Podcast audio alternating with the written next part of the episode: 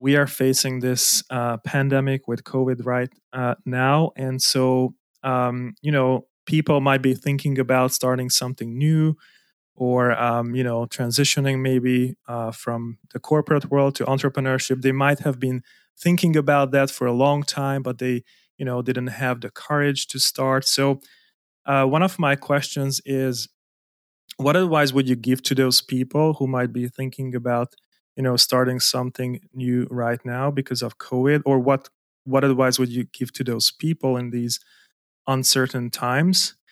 Focusing on people who you know might want to start a business.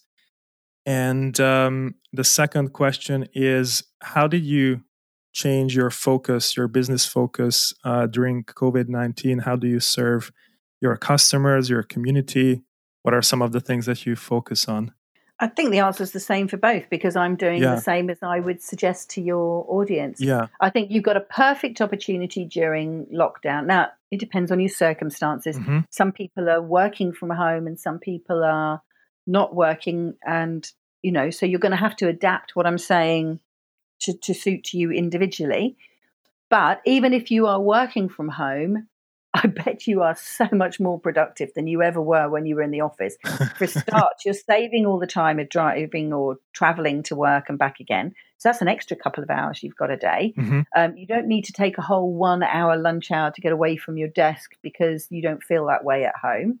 Yeah. Um, and just because you're not nattering to people, uh, most of the people that I'm speaking to at the moment that are working from home mm-hmm. are getting their work done in about three or four hours. It's incredible. Mm-hmm. And I'm just wondering, just as a little sideline, why would we ever go back to the way it was before? Why would we spend our times on those grubby packed trains?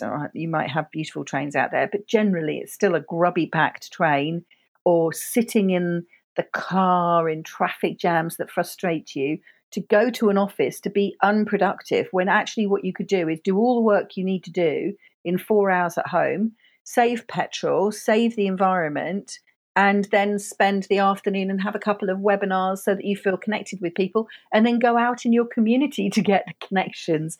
Yeah, I mean yeah. That, that's that's a little side tree. um, I think what we need to be focusing on right now is first learning and then second contribution. And your question was people who want to set up their own businesses. And the answer is still the same learn first, contribute second, and then go out into delivery mode. And if I can just explain that. Mm, so, yeah. because we're at home, you've got the opportunity to gain the skills that you need to be successful in business. Absolutely. Some of those are the fundamentals of maths. So many people start with passion, mm-hmm. which is wonderful, but they haven't worked out whether mathematically financially what they're about to offer, either as a product or a service, is ever going to make them any money and be worth their time. So, one of the key things that I always speak to my clients about is yes, you're passionate about doing something. Marvelous, you've got the experience that you are passionate about so that you've mm-hmm. you've got the experience and you've got the drive to do it but are there any people out there that want it? And I'll cover that piece in a minute. And what are they prepared to pay for it? And you need to understand your cost. And for example, there are so many people out there, and I, I don't know what the conversion rates would be for you. I think you're euros, aren't you? Uh, we have forints in Hungary.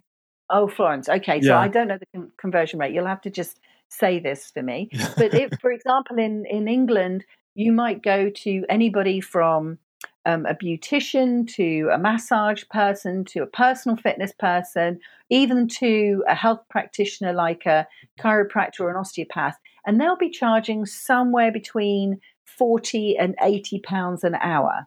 I don't know if you just say what that would be in florins, and it's practically the same in euros. Yeah, yeah.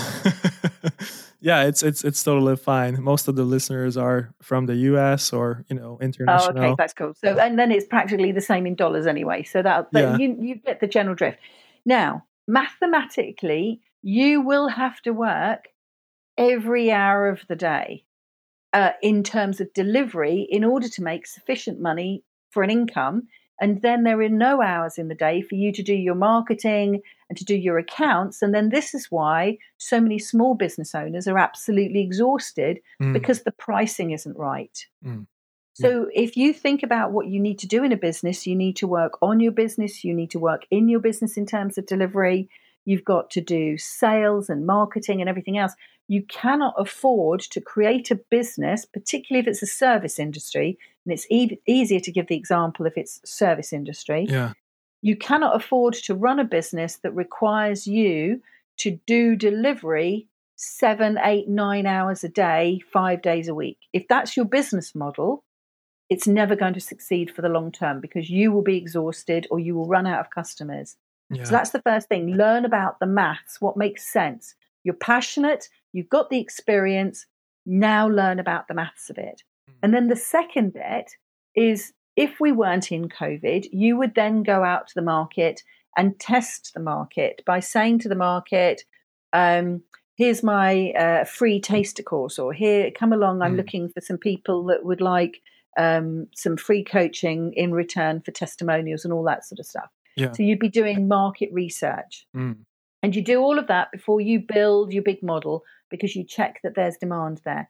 Well, now you have the perfect opportunity to combine giving back and market research. So why not contribute to your local community? I'm sure you're doing the same thing. The, the amazing thing that's come out of this crisis is for example, in my local area where I live in Englefield, which mm-hmm. is just outside of Windsor where the Queen is, we've got a Facebook group. And the Facebook group has linked up with the local council. So we've got a food bank, we've got volunteers, they're delivering leaflets in the doors, they're dropping shopping, they're collecting um, chemists, and I'm I'm offering my help in terms of financial advice or business advice. And there's so many things that you could be offering to your local community that could also benefit you in terms of testing out what it is that you want to do. We appreciate you joining us for this episode of the Mindset Horizon podcast. For more information and resources based on today's discussion, be sure to head to our website, mindsethorizon.com, where you'll also have the ability to join the Mindset Nation community for more insight and empowerment to help you reach your full potential. That's all available exclusively on mindsethorizon.com.